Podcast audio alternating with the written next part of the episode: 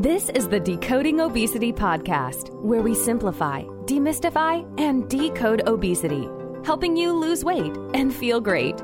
So, gear up for a fascinating journey through this ever evolving field, and let's see what we find. And please remember that the thoughts and opinions on this podcast do not constitute medical advice. Don't forget to visit our website, www.decodingobesity.com, for show notes and more info. And now, here's your host of the Decoding Obesity podcast, Dr. Avishkar Sabharwal.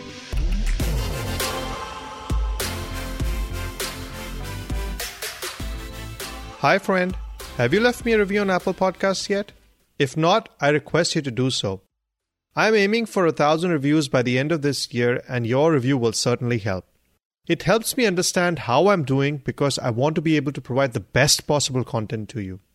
So if you would just leave me a review or a comment on Apple Podcasts, I would really, really appreciate it. We all try to eat foods that make us feel well internally, but what about eating foods based on the precise needs of your body? Ever wondered if the food you're eating aligns with your specific physiology and with your specific genetics? This is another field of interest in relation to chronic diseases. Now, this is nothing new. For example, we commonly hear of people with food allergies and they need to avoid certain foods. Patients with celiac disease avoid gluten, those with peanut allergies avoid peanuts, etc. How does this translate to obesity? The problem of obesity is different from food allergies. Food allergy is an abnormal reaction of the immune system triggered by the ingestion of a food protein antigen, which is not the case with obesity.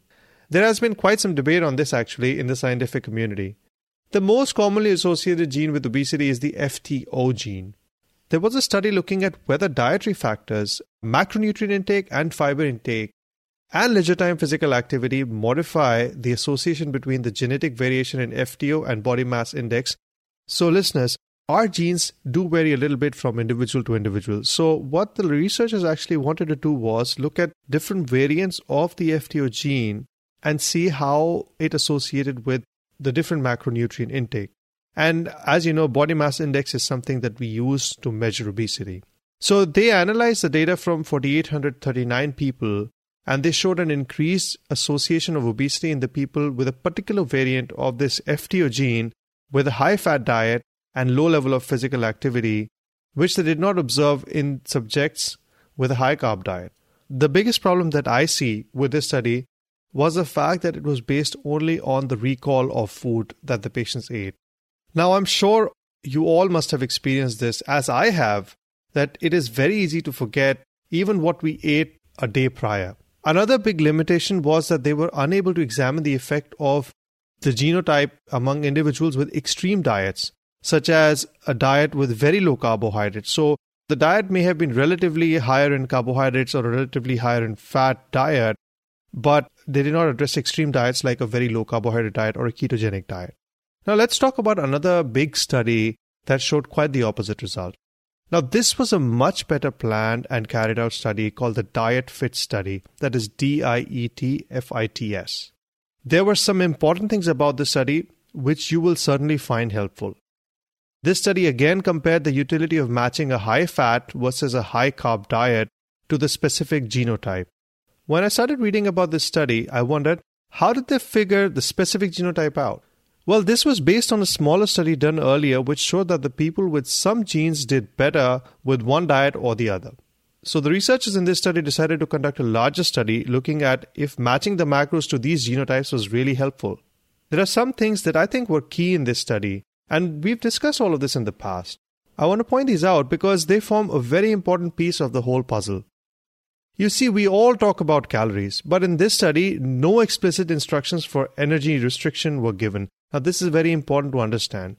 They did not ask the subjects or the participants to restrict the amount of calories they were eating.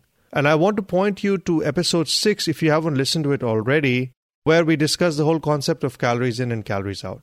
So, if they did not have a calorie goal, how did they manage the nutrition in this study? Now, both the diet groups were instructed to number one, maximize the vegetable intake, number two, minimize the intake of added sugars, refined flours, and trans fats, and number three, focus on whole foods that were minimally processed, nutrient dense, and prepared at home whenever possible. All of these techniques are so important whenever we talk about changes in the lifestyle. The focus has to be on sustainable long term changes. And here is the best part. Despite not being instructed to follow a calorie restriction, the reported reduction in calorie intake was about 500 to 600 calories per day for both groups relative to the baseline. So you see, just by concentrating on whole foods, the calorie intake went down, making this a more sustainable change. Another important thing about the study was that the participants did not change their physical activity levels during the study period. One important thing that was done in this study was that the participants were given behavioral support. Now, this may sound a bit confusing, but this does not necessarily mean that there was something psychologically wrong with the participants. Behavioral counseling entails helping people become more aware of their behaviors and how to change them for the better. One thing that I must point out here is that while the low carb group had a lower carbohydrate intake relative to the other group. This did not fall into the ketogenic range or even the traditionally accepted low carb range. So the only thing was that the carbohydrate intake was relatively lower compared to the high carb, low fat group. At the end of one year, the researchers did not find any difference in weight loss, whether the diet was matched to a specific genotype or not. Now, there's another big study that I really want to highlight over here. It was called the Pounds Lost Study. All of these studies certainly have very interesting names. Now, this also looked at a certain gene locus and how it interacted with the diet with regards to two year changes of body composition, weight, etc. I don't want to bore you with the details of the study, but this was a randomized trial, which is what we want in a study. This analyzed data over two years, which is also very good because this shows us how sustainable the diet was over two years. Interestingly, this study did show some correlation between the genotype response to a high carb versus a low carb diet. The data on interaction of genes with specific macronutrient compositions is very conflicting at the moment. Another thing complicating the whole issue of personalized nutrition is the gut microbiome, which also varies from person to person. Recently, there was a study called the Predict One trial that was published. You gotta love these names.